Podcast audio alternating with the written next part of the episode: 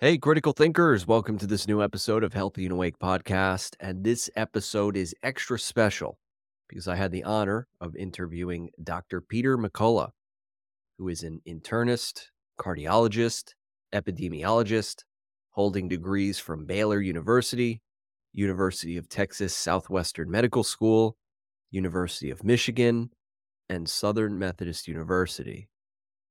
He managed manages common infectious diseases as well as the cardiovascular complications of both the viral infection and the injuries developing after. Well, I won't even say the word. I got to be careful about certain words that I use today, and you might notice that throughout the episode. But I do want to get right into it. There's this is an important subject. There's a lot to cover ahead. So, without further ado, Dr. Peter McCullough. Well, Dr. Peter McCullough, thank you so much for being here today. I don't want to waste any time, so let's get right into it. This is a big topic that we're covering here, and I want to be very careful about how I approach this. So, for the past few years, we've heard really one side of the story, and I know there is more to the story. So, can you give me maybe some bullet points on what that other side might be? You know, through the entire crisis, there seems to have been from the very beginning a narrative. There simply was a narrative. And if we go back in Peter Breggin's book, uh, The uh, Global Predators, We Are the Prey, and I wrote one of the introductions for it, he states that since 2012 going forward, in the back of the book, he chronicles this. There, there were 36 pandemic preparedness planning events, 36 of them. 25 uh, uh, created written documents you can read about you know, how this was uh, being organized and planned. And then six of them were filmed. You can actually just watch the film. So let me give you a couple landmarks. One is the 2005 PrEP Act, the PrEP Act that was written by HHS and Congress. And it said, we will have pandemics. There will be biological threats. And there was a whole list of organisms and possibilities. And when this happens, it will be a national emergency declared by the president, and it will be a public health emergency declared by the HHS secretary, cabinet position. And then everything that's done in response to that will be considered a countermeasure, j- just like a military invasion. And importantly, what the PrEP Act says is that all of the countermeasures will be free of any liabilities. That be, it's like a war. It's, you know, if there was a war and uh, army tanks were going down the street and they they ran over your garden. It's sorry you they don't have any liability for ruining your garden on your front lawn. This type of idea that it's a war and that countermeasures are free of liability that's one of the you know eh, that was a in a sense a planning event. And i think probably the most uh, poignant one was event 201 and so event 201 is in the fall of 2019 involves some U.S. state senators. Our, our, current director of national intelligence, Avril Haines, was there. She wasn't in the role at that time. The CDC director from China, George Gao, he's a PhD uh, from China, come over. And they planned it all out. They said, listen, there's going to be a pandemic with exactly the, the virus that hits. And there's going to be a series of, of communications and messaging. The only thing that's going to work is going to be uh, using a an immunization strategy. No, no therapeutics will work. And there will be misinformation out there. This is Event 201. There will be misinformation out there, and it will drive hesitancy for people to come in and take these new these new injections. And and so therefore we must be already on guard and have a very aggressive stance on this. And then as the pandemic played out, December 10th, 2020 was the FDA VRBPAC meeting that basically gave approval to the first uh, company to have their novel product move forward, you know, onto the market. And it was right, it was that day that the uh, British Broadcasting A- Agency uh, announced that they had the Trusted News Initiative. And they said they're going to stamp out dangerous misinformation. And this is before the products came out.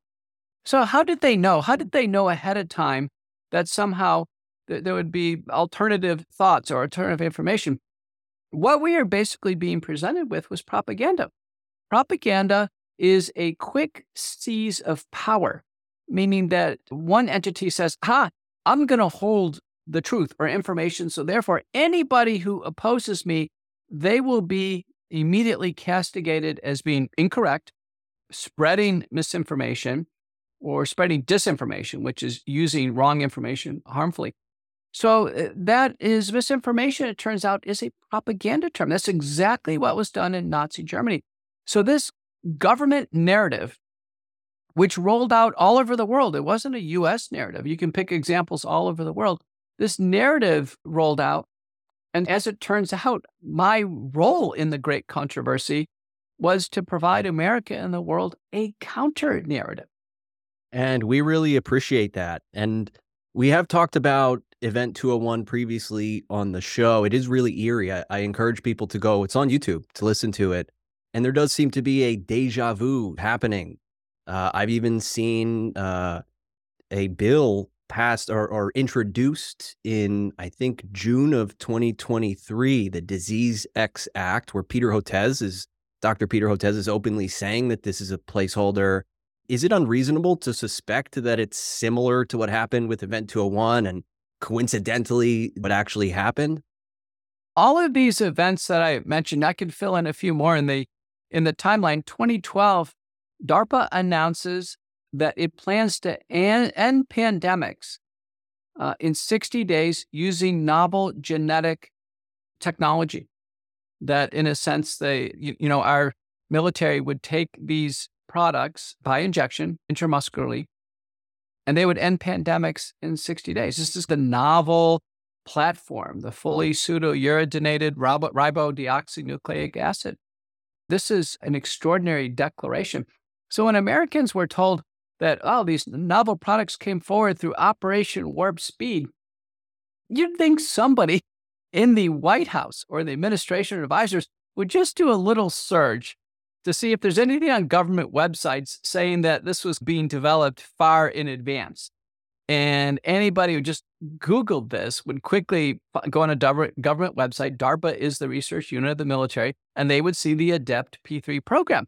And they'd say, oh my gosh, the government was planning to use this type of technology to end pandemics in 60 days. That was a stated aspiration. And it shows the life cycle of, of identifying the protein and having the genetic code and then be able to replicate it and produce it in high quantities, inject it, and then have that code actually reproduce and then forms immunity. It's actually all drawn out in 2012.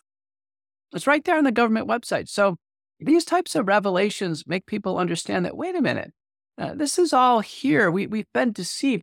And so uh, when the national emergency is declared in the United States, it's just a few days later that a novel biotech company announces that they actually have the genetic code for for the organism and for the answer. And uh, know this is a company where the United States government owns 50% of the patent on this. The patents that are known were filed before 2016. And, and, and the COVID Select Committee, which is chaired by Brad Wenstrup, and the House of Representatives, they're making considerable progress. They have got it down through series of interviews and inquiries. They know that uh, one of the first kind of targets, remember, when there's an investigation, there's uh, there are witnesses, people just giving information. There's subjects, there are people giving information, but they could be in trouble. And then there's targets. Now, targets are people that we really think that they're at the heart of something that's gone wrong. The first person to spend some time there, matter of fact, he was just on Capitol Hill ahead of me, is former NIA director Anthony Fauci, who faced Brad Wenstrup, who's from Ohio, representative on this select committee. And uh, Fauci had two days of closed door testimony. I literally followed him within, I think, 48 hours in Capitol Hill in Congress. And what we heard was that it was a series of deflections. I don't know, I can't recall and what have you. And, and I did check, by the way, with my committee as I was citing information, you know, and, and I, I, you know, I fielded questions for two and a half hours too. There's not a single time where I deflected. I answered them to the best of my ability, which is, I think, all all witnesses who come to um, to Washington. But the point is, Fauci is a target in the inquiry on the creation of the sudden acute respiratory illness virus. Now, the second target is Dr. Ralph Baric at the University of North Carolina, Chapel Hill. and he's been publishing on coronaviruses since the 1990s, probably the most knowledgeable person on coronaviruses. And 2015 and 2016, he publishes two papers as the senior author. Vineet Menachery is the first author.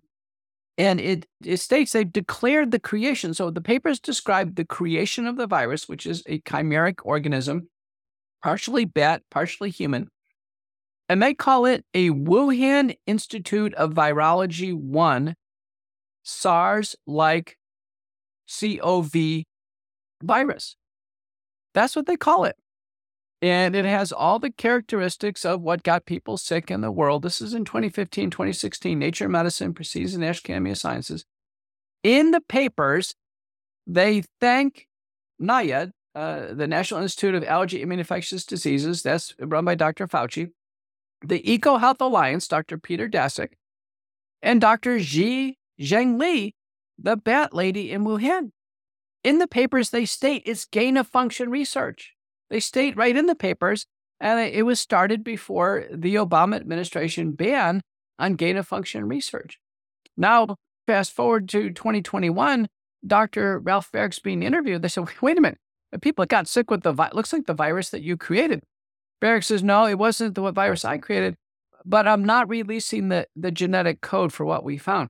Now, normally the genetic code is released to federal databases, so researchers can study it. It's our federal dollars who paid for this. And Baric says, no, we're not going to release that.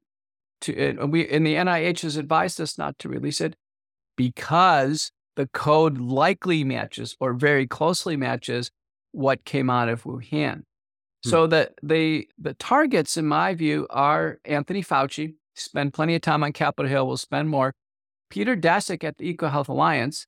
Now, yesterday, Brad Wenstrup issued a press release, and he said that the, the Department of Health and Human Services and Xavier Becerra is intentionally blocking and obstructing Congress by not disclosing the relationships between HHS and Peter Daszak, particularly the financial relationships. Peter Daszak runs the EcoHealth Alliance. They employ dozens and dozens of scientists, and they're in the business of shuttling genetic plans from US research labs to do the work over in Asia and China. Most recently, Daszak is taking plans to work more, on uh, more bat viruses with Duke University in Singapore. So we have Anthony Fauci, Peter Daszak, we have Ralph Baric at the University of North Carolina Chapel Hill, who's always quiet now on this. And he gave video after video from 2012 forward about how these types of organisms can cause pandemics. And the last one is Dr. Shi Zhengli in Wuhan, China. Those four, keep your eyes on them. We're constantly being distracted. Oh, look over here and look over there, and it comes out of nature. No, this is clear. This was a US Chinese collaboration, and we can't be deceived. The, the emails that Fauci and Collins and Kristian Andersen, Kurt Rambuck, Eddie Holmes, they were all involved in this early on. Instead of a genuine inquiry on where the virus came from, they were immediately starting to cover their tracks. So things are not as they seem. And we know from the very beginning that they've been trying to control information around this. I know with the Twitter testimony with the, the lawyer Vijaya, she said that she was testifying about the censorship of Harvard doctors, Harvard mm. epidemiologists, and, and they mm-hmm. admitted to censoring doctors speaking out about this. One of the things that I've heard you talk about is HIV false positives. And mm-hmm. another thing from the very beginning, uh, uh the so called conspiracy theorists were talking about this. And, and Dr. Zev Zelenko even said very specifically, he went into some of the details about speculation that this might happen. Were the conspiracy theorists just coincidentally correct about this, or was there a reasonable line of thinking that could have led somebody to go, hey, this might actually happen? The term conspiracy theory is really not in our vernacular, shouldn't be. Uh, the correct term is rational theory. We're rational theorists. When we're presented with new information, we're trying to put things together, we come up with rational theories, projections of what could have happened, and then we need to discuss them. So there's a great video out. If you go to www.rationaltheory.com, I'm in the video. I didn't realize it. but it really handles this issue of terms. I mean, I think we should just immediately uh, pick these uh, propaganda terms, these weaponized terms, call them out, and dispose of them. We can't be finger pointing this. So, misinformation, disinformation, anti science, those are all propaganda terms. They don't exist. They're simply scientific and clinical observations and multiple points of view. That's it. Recently, misinformation became a MeSH term in National Library of Medicine PubMed, as if it's a new medical term. Uh, major universities like Northwestern are having misinformation conferences.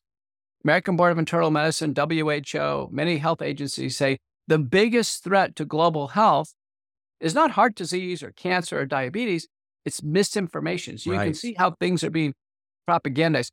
With science, Dr. Peter Hotez, his entire lecture platform is the deadly rise of anti science. We might as well, I'm more concerned about the deadly rise of, uh, of uh, authoritarianism and totalitarianism and propaganda. Science is a process, and it's a process we use to basically generate new knowledge.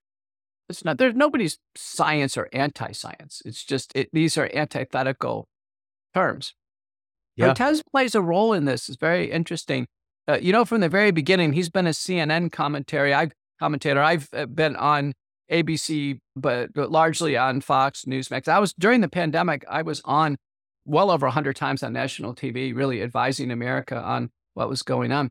So Hotez was on the other channel, and, and he was always be pretending to be surprised, like, "Wow, this organism is showing us a new twist and turn, and this looks dangerous." And I'm scared. He would come on with a mask and try to scare everybody.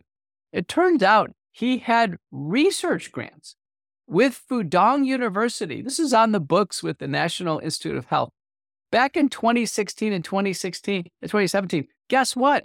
For biodefense products for the virus that we all got. So he was in on it the entire time. So when he went on Joe Rogan, yeah, and then and then Robert F. Kennedy went on Rogan and said, "Listen, why eh, don't you bring him on?"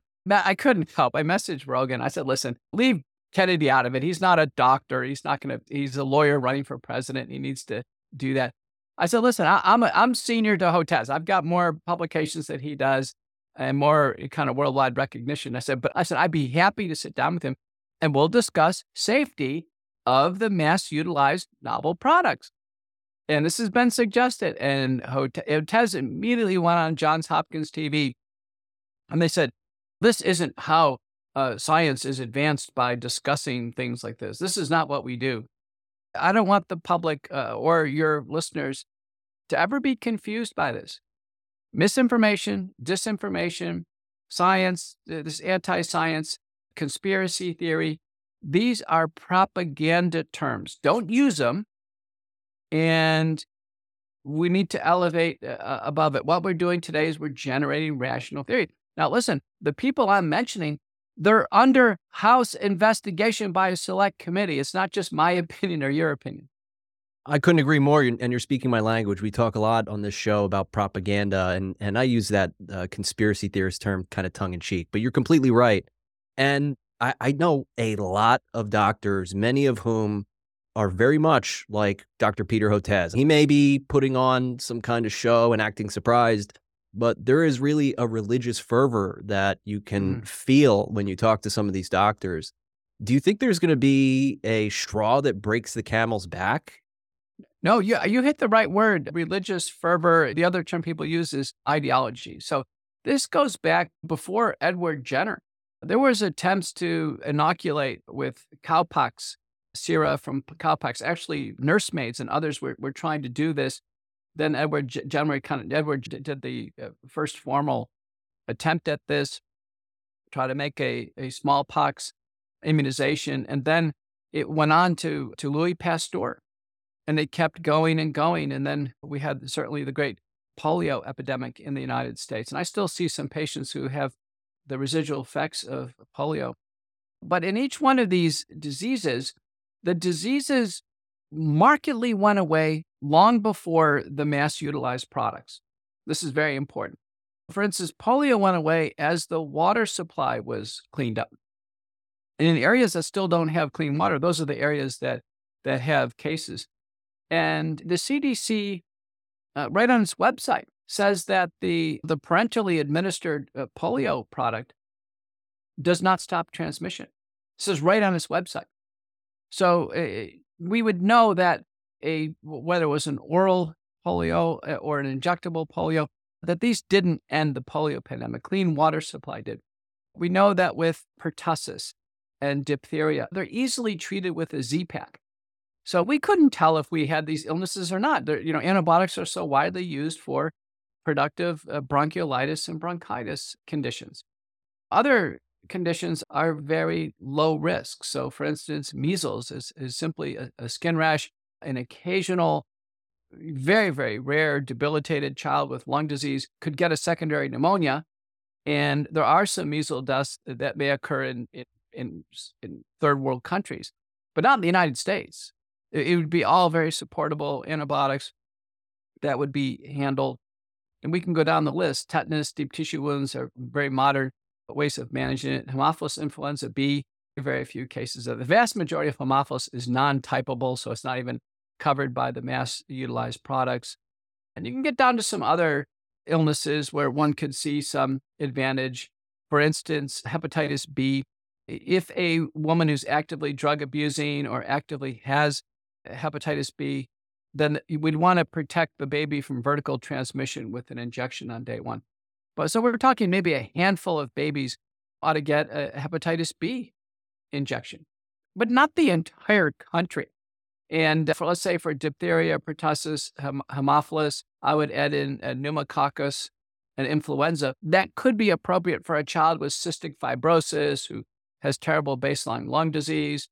Uh, I saw a patient today in the office with idiopathic pulmonary fibrosis on oxygen. Let me tell you what, it would be appropriate to, to get any type of protection in her, but not to mass cover the entire population who doesn't who doesn't need it.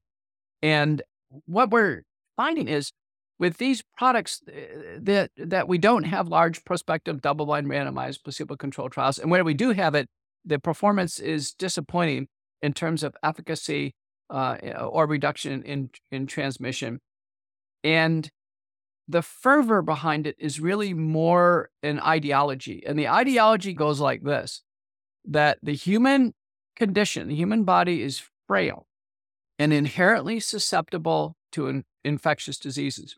And through mankind's brilliance, these products can make the human body better and stronger and more resilient. So it's really a triumph of man over over nature. So there's a whole ideology to this. And but these are, but the products aren't perfect. So to really make this be a triumph for mankind, we have to give it to everybody, even if people who don't need it. We have to give it to everybody. And then it's extended one uh, step further. Saying, listen, we're going to do this to eliminate diseases, eliminate them. Polio is going to be eliminated. Smallpox is going to be eliminated. And w- with some hope that maybe uh, we'd eliminate all the threats to, to mankind. So it's an ideology right now. And with the most recent set of products, you know, they've been on for three years. And on my Substack, Courageous Discourse, my, my co author, John Leake, who's a historian, he has one Substack regarding the papal coin. I'm not sure if you've seen this. I don't think so. So the Vatican actually issued a coin, and it's a picture of a little boy who's sitting, his arm is exposed, and he's being administered one of these products in almost a religious manner. Hmm. Wow. And, and in the sense, it's deifying these yeah. products. And that this is, again, a religious experience to get one of these products. And it's really, the coin is really striking. You can't make this up that, that the, the Vatican would do something like this. These are brand new genetic transfer technology programs. No one would ever know if they would ever work, if they're safe. And how could this be memorialized in a in a Vatican City coin?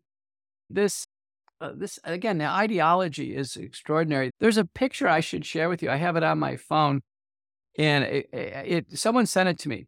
And it was a large yellow banner with red writing. And it was on one of the old cathedrals in Europe, may have been Notre Dame. And it said, it, it said, even the blood of Jesus won't save you from the illness. Wow. Get get the product. Yeah, yeah. Talk about propaganda. Yeah, get the product. So this idea of don't even count on your religion to save you. The only thing that can save you is the novel products that came forward with Operation Warp Speed. Eh, there it is on a cathedral. So you can't make it up. I, I think the ideology, the religious nature of it, the doctors are not thinking rationally on this. And we just saw example after example. One of the most concrete examples on my Substack is a paper written by an ethicist. And it dealt with the uh, issue of using these novel products in transplant candidates and transplant recipients, people who got a kidney transplant or heart transplant. And it, it's, an, uh, it's a paper about ethics. And the paper from the very beginning makes the presumption that they will be safe and they will be effective. Presumption. And so, with that presumption, why everybody should take it. And from the very beginning, as a doctor, I'd say, wait a minute, eh, this is the genetic code to install a foreign protein inside cells. It's going to be expressed on the cell surface. The body will immediately t- attack its own cells in autoimmunity. And in transplant patients, we give um, uh, prednisone, tacrolimus, mycophenolate, typically three drugs, to basically impair the immune system. The last thing we want to do is rev up the immune system to attack the organs. And that's precisely what these products would do. And and and just the oblivion of this ethicist and the transplant doctors, complete oblivion to this is uh, is extraordinary. On my podcast this week is um, a show featuring Don uh, Halpert, great guy from Canada, and he received a kidney transplant through the pandemic. I think everybody should go to McCullough Report and listen to that. He's a really yeah. articulate guy. I'm not gonna I'm not gonna spill the uh, storyline of what happened, but it's real interesting. Well, I'll definitely link to that in the show notes. Thanks for the heads up. I do. I had a few other thoughts with what you said. We are going to address specifically the propaganda around these topics on an episode ahead, as well as de individuation, which I've heard you talk about by a different name mm-hmm. where a formation can happen amongst mm-hmm. groups. So we're going to explore that further and how the environment and different aspects of the environment and the culture can contribute to really the fostering or the blossoming of these ideologies in such a, a religious fervor type of way because I've spent a lot of time talking to these types of people and and in some sense they can be very logical. They say yes, there's corruption. Yes, there's financial conflicts of interest. Yes, there have been catastrophes like the thalidomide catastrophe and so many more. And then when it comes to this, there's just a complete halt. And it it's hmm. just it's like blatant acceptance no matter what, no question. And, and I just find well, that curious. You're raising the issue of trading lives, and this is still on the American Board of Internal Medicine website. Now, the novel products come out in December of 2020. The American Board of Internal Medicine, which actually certifies all internal medicine doctors and medical subspecialties, so that's gastroenterology, cardiology. So they're actually responsible for the credentials of a lot of doctors in the United States. In December of 2020, again, they presume that they're safe and effective. And they said, listen, all of you should take it and you should take a selfie of you taking it and share it with your patients to promote it to your patients in December of 2020. Now, at that time, there was two to three months of follow up. No one knew long term if these were going to be safe or not. And, and, to do that, and then on their website, as it clocked in, I don't know, a year or so, or so later, Richard Baron, who's the CEO of ABIM, who's now announced his retirement, he says about 6,000 people have died with the novel products. About 6,000. Number 5, 10, 15, 50 would be off the market. I've been on data safety monitoring boards where work with the sponsor and the FDA. They said, listen, if you have two unexplained deaths, this product is gone. Yeah. In clinical trial. 6,000. And then the rationalization is there's been so many people who died with the illness. Right. So, it, how do we parse that? Yeah, this notion of small price to pay. Now, small price to pay, that maps right back again to the Third Reich.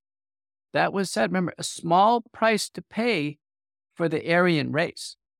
And, you know, this is this type of very dark thinking. We don't trade lives like this. We would never ask anybody to go into a center or a pharmacy, take one, and then die. We would never ask for that to happen. Now, on our CDC adverse event website, if we toggle over and just look at look at just Americans, we're at over 18,000 Americans the, who have died after taking it, and the doctors think that the new products are the cause. They complete the forms. I completed two today, by the way, so I've completed my share of these. And we give all the information when the first uh, product was given, the second one, the dose, the lot numbers, the clinical vignettes, our name, our office number, everything's there. And believe me, this is this is punishable. Uh, false information is punishable by federal imprisonment or fines. You know, doing a VAERS report is very serious business. So what we know here is over 18,000 where the doctors or paramedics or healthcare workers reported. Only, I think it's 14, former paper by Meisner and colleagues, only 14% of entries are they done by the patients or their families. But of those 18,000 that the CDC knows about, 50 are on the same day they take it. Like within a few hours, people yeah. walk into a pharmacy within a few hours, it's they've succumbed. Another 1,200 occur on the next day. That 18,000 in in FDA testimony is underreported by 30 fold. I can't report the cases unless I have the vaccine card. I can't couldn't report a death. And so uh, without that administration card. And so when we do the math there, we're looking at 550 plus thousand Americans have died with the mass public campaign. That's worse than any war. Uh, even yeah. the number of deaths with the pandemic illness is coming in at about 1.2 million in the United States. Our CDC says about 10% were directly due to the infection, adjudicated, and 90% there were other contributing factors. Some people were beyond their life expectancy, about 40% were beyond life expectancy. So we're talking about clearly 120,000 avoidable deaths. I think largely if they would have gotten early treatment and the McCullough protocol early, that would have been the answer. But over 550,000 who have died with one of the one of the government responses, the premier government countermeasure, they've died with it. You know, even former President Trump said, "Let's not let the cure be worse than the disease." In fact, that's the case in my practice today. The cure, the mass administered products every six months, are far worse than the disease itself. And people have used the word kind of post acute sequelae uh, or long hauler. Mm-hmm. Uh, in a paper by D. Exner and colleagues, the vast majority of post acute sequelae long hauler, it's due to the injectable products. So, this brings up some interesting questions about things like informed consent. And I don't know if I read this correctly. I saw something about an IRB just seeming to remove informed consent for clinical investigations. My friend Dr. Jack Kruse shared that. I don't know if you've seen that. But even that aside, it does seem based on what we know now that informed consent wasn't exactly what we had. And I, you know, if I can't say this word, I'll remove it. But people do talk about Nuremberg when we think of these things. Do you have any thoughts about this sort of thing? When we look at medical ethics as they apply to novel products, there's there are we have the Office of Human Research Protections OHRP who's been very silent, by the way, through the entire process. We have the Declaration of Helsinki, which says that everyone should have free, that is, without any pressure or coercion, free, full, fully disclosed, informed consent. That, that is a principle of the Declaration of Helsinki. It, it has to be for everything. I saw patients today, and each time we work with them, we do have to provide that.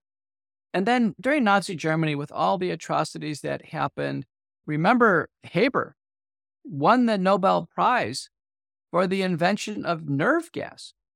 And Nobel Prize was actually became part of the atrocities of Nazi Germany. There's a parallel today with Karikó and Weissman, who won the Nobel Prize for pseudo-uridination. We may get a chance to get get to that.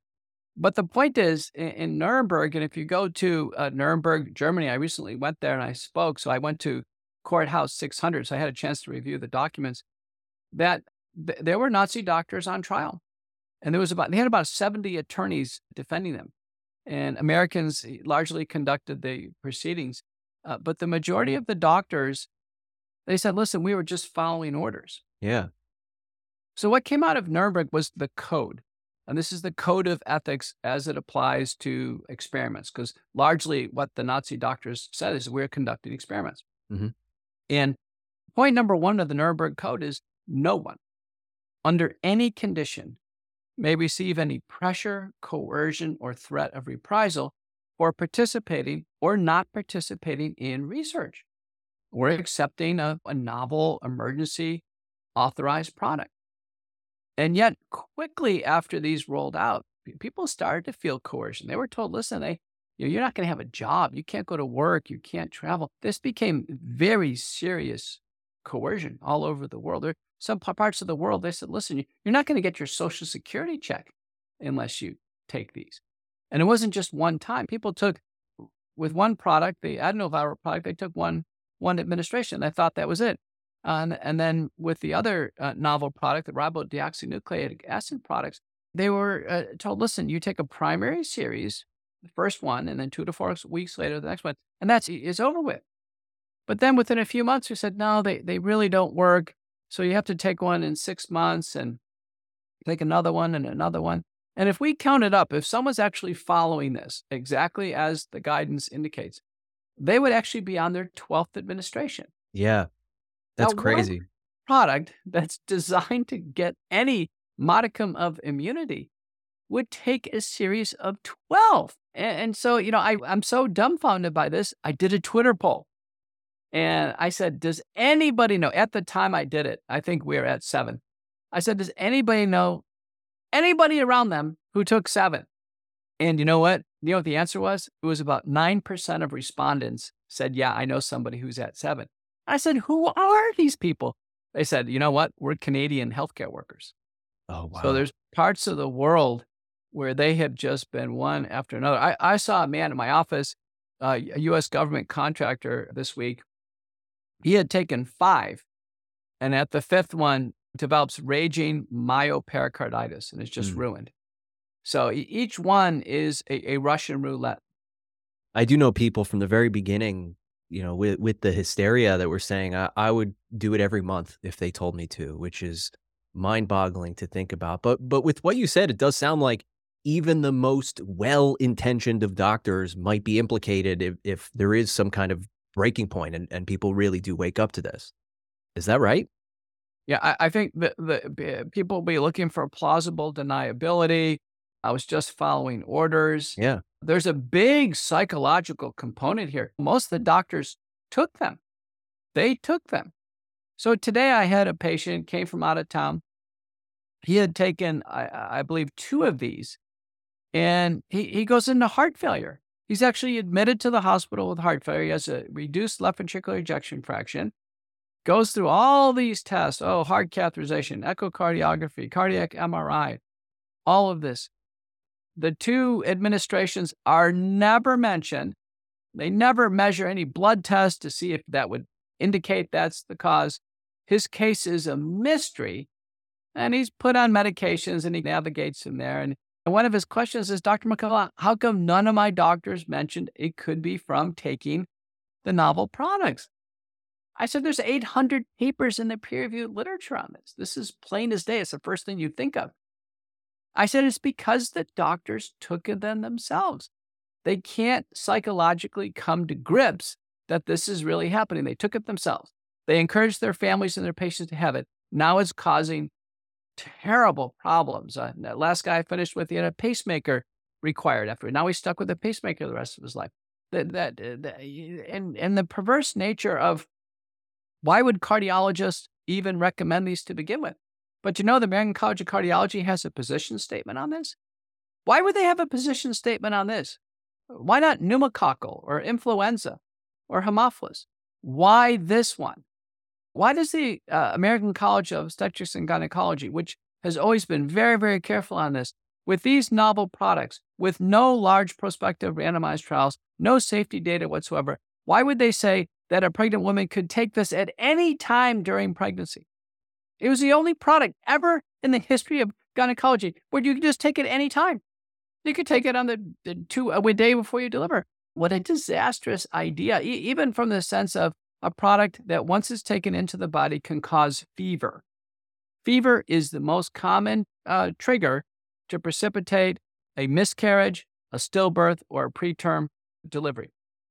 It's it would it's just it's just a reckless recommendation. It's just purely reckless. If there was a novel product that came out for Epstein Barr or herpes, and and just, well, just take it anytime during pregnancy, it would be equally as reckless. And we're starting to see this now. There is a respiratory syncytial virus vaccine, a prefusion protein vaccine by Pfizer. Now, the clinical trials did administer it weeks 32 through 36 for the theoretical benefit to the baby, not for any benefit to mom. And this has been launched now. And I, I published it on my Substack. Fewer than 10% of women are taking it, thankfully. Yeah. But the published data, and we have a paper in press on this, suggests it triggers premature delivery. So, you know, to take a novel product for the purposes of theoretical benefit to a baby and trigger prema and then be stuck with a premature baby and you know, when babies are born premature, barely there's intracranial hemorrhage and all kinds of abnormalities, sometimes cerebral palsy. The risks are just too high. And what's driving this is this resi- religious zeal for eh, this ideology. I've even had some doctors within the orthodoxy say, Well, Dr. McCullough, don't you believe in them anymore? This isn't something you believe in or not believe in. It's like we have to review the evidence. And as an internist and cardiologist, I consult on pregnant women and other the disease, the other categories we're talking about, we should be conservative. It's safety first. Yeah, it is the antithesis of caution to say, hey, just go for it. And for those who might be skeptical that this sort of thing would go on here in America, there's a really good book called Target Africa that talks about in Africa the types of experimentation that went on with pregnant women. I, I highly encourage checking that one out. But assuming there is a big kind of breaking point, what do you think medicine and healthcare looks like once we get on the other side of this? Well, tobacco, I can tell you what the breaking point was. Tobacco is a good uh, example. Uh, from the time it was a European scientist who proposed in 1929 that tobacco caused lung cancer, smoking caused lung cancer. It was about 20 years later, Sir Austin Bradford Hill published the, Bra- the Bradford Hill tenets of causality, concluded smoking caused lung cancer you know, we made it all the way till 1999 before there was a tobacco settlement. I mean, that's a long time. That's 70 years. You know, doctors were smoking cigarettes. Doctors were advertising cigarettes. Right. Advertising cigarettes. Mm, sounds familiar, right? Doctors smoke uh, camels. Yeah. And remember the Pulitzer Prize winning book by Mukherjee called The Emperor of All Maladies. Uh, he's describing this lead surgeon at Johns Hopkins smoking during the operating room and and they people would ask him, well, doesn't smoking cause lung cancer? No, it doesn't. And he was smoking and taking out these lung cancers. And in the end, he gets lung cancer himself and dies. And he still doesn't admit that smoking causes lung cancer. So when doctors get into the, an ideology like they did with smoking, it's a disaster and it takes a long time. In the end, it becomes a mega settlement, and you almost need a new generation of doctors. Now we're three years into this one, and and you haven't seen a chief of medicine come out from the Mayo Clinic or a prestigious institution and said, We were wrong. We got to stop these. You haven't seen a single one. Now, they're not coming out and saying, Listen, they're the greatest things ever. Keep taking them. They're largely in this complicit silence. It's disturbing. Well, I have what might be a weird question. Uh, I know in the very beginning of the pandemic, uh, a lot of people were laughing at Trump for suggesting something about bleach. And I heard you talk about this saying that he basically couldn't articulate a, a legitimate medical practice. And another one that he couldn't exactly articulate, he said something about intravenous UV light. Mm. And mm. that I, I looked it up. There are some legitimate medical papers going as far back as the 1930s. This was a legitimate thing that disappeared after the introduction of antibiotics. I know there's no, well, as far as I know, there's no specific research on that for the problems we face today. Theoretically, is there anything possibly to that? Do you have any thoughts on that? I think the people advising uh, former President Trump was, it was just a disaster. Why didn't they call me? The history would have been so much different. Good Lord. What he was trying to describe is sodium hypochlorite, meaning if you take a, a cup of water and put a drop of bleach in it, and you can actually gargle with it and use it as a wash and spit it out. and it has anti infective properties against Epstein Barr virus, cytomegalo, other organisms. It's part of the American Dental Association sets of recommendations for viral gingivitis. I mean, this is not an unusual thing. Okay. Now, there's other products. There's dilute uh, povidone iodine. In the mouth, we can use uh, dilute uh, hydrogen peroxide. The scope or Listerine have very good data. Uh, the point is, you know, mouthwashes and gargles are clearly anti infective, clearly. So if one had one of these infections, why wouldn't we start gargling about every 30 minutes? And of interest, the nasal sprays are also very effective. Now, when there's a sore throat, there's always an early population of the virions in the nose. There, throughout the pandemic, there's over 20 studies, 17 randomized trials, uh, dilute povidone iodine, colloidal silver, xylitol based products. They all worked. They, they worked impressed. They were actually more impressive than most therapeutics or injectables. It was, it was really amazing. And now they have to be done every four hours. We're talking large, high quality, prospective, randomized, double blind controlled trials. And when Nancy Mace, who's a Republican congresswoman, she found out about this in 2021, there was a news piece in Epoch Times. She said, Why is our government not telling us about this? Well, it's worse than that. Uh, in my book, Courage to Face COVID 19, we have a whole chapter that we dedicate to Nate Jones, who's the CEO of the company Xlear, X L E A R. And he describes where he, he just was applying to the FDA to do research on nasal sprays and gargles. And immediately the, the Federal Trade Commission sued his company. They tied him up in courts. Th- that and the same thing happened with the manufacturer of Cofix RX and on. So there was active suppression of any nasal sprays or, or gargles. And uh, you mentioned former President Trump. He also, um, you know, he also proposed a, a common oral drug for that we use for malaria, rheumatoid arthritis, systemic lupus, based on prior data uh, with sudden acute respiratory syndrome virus. And he was immediately ridiculed and, you know, again, wasn't well supported by experienced doctors. And he should have stayed on these the nasal sprays and gargles, the generically available uh, oral anti infective, simple vitamins like vitamin D played a role. Yeah. It had to be used higher vitamin D, vitamin C, zinc, polyphenol, supplement quercetin. You know, it's very interesting. Even famotidine, which is an antihistamine antacid available over the counter, this Pepcid, in a large study by Mura and colleagues from University of Virginia, 20,000 people, that reduced the risk of need for oxygenation, hospitalization, and death. So it was always part of the McCullough protocol to get things over the counter. People say, well, I can't get any antiviral. I said, yeah, you can. Go buy some famotidine. It's at every pharmacy out there. It's over the counter. Now, in other countries, it's prescription. But I said, yeah, you have antiviral. You don't need to, you don't even need to get a prescription to treat this problem if you actually use the nasal sprays and gargles and what's called the OTC bundle of the McCullough protocol. People immediately wanted to start gobbling pills and what have you. And so the nasal hygiene, I'm glad you asked about that. It's just so important.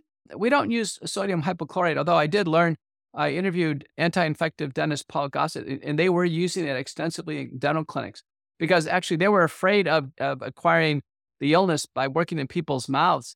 And, and they end up using either povidone iodine, sodium hypochlorite, they, uh, peroxide. They use something in every case, and it worked. I wonder why they would want to suppress these things. Something to think about. I have a whole bunch more questions for you, but I know we're getting close to time here. So, is there anything else that we have not yet discussed that seems important to talk about?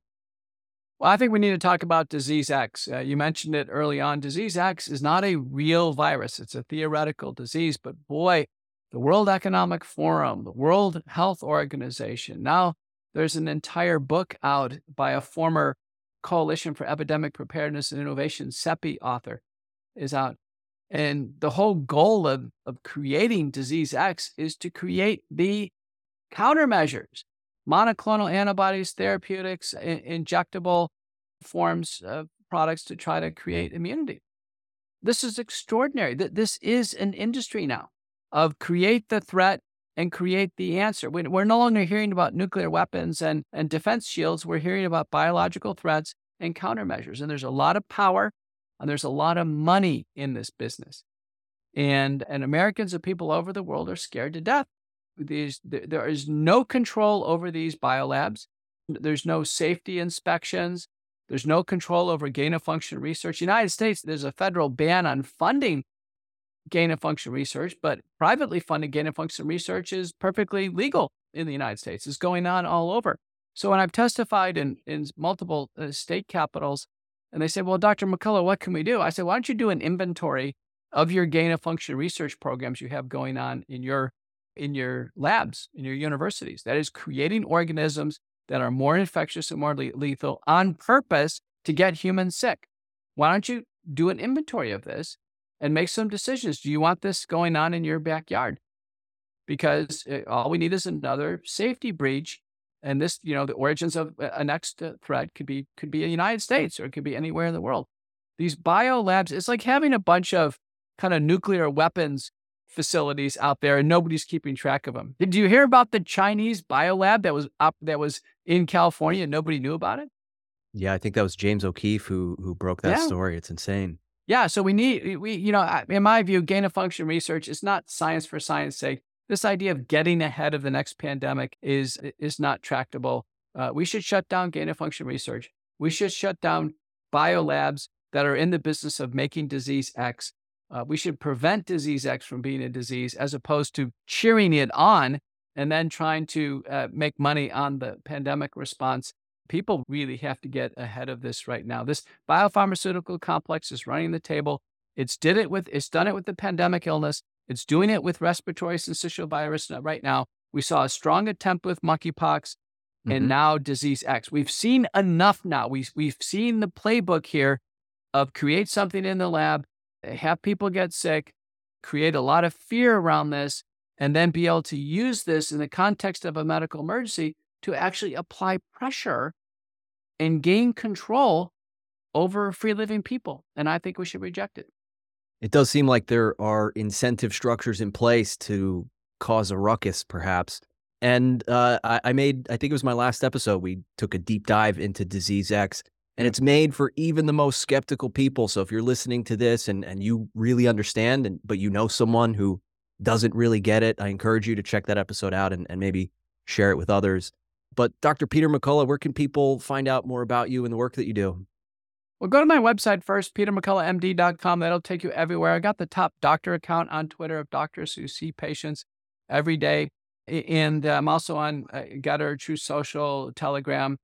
And uh, check out my book, Courage to Face COVID 19 Preventing Hospitalization and Death While Battling the Biopharmaceutical Complex. And it's got its own website. It was banned on Amazon, by the way, for about 12 days and uh, for offensive content, which didn't exist. And uh, fortunately, we we were able to overcome it with a lot of public pressure. But you know, why did Amazon ban our book? It's because we were right over the target of the biopharmaceutical complex.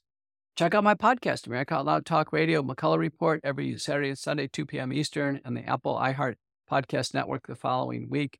And then my Substack, Courageous Discourse Substack. I write it with bestselling author John Leake. It's one of the best and most popular Substacks out there. About 90% of the content is free.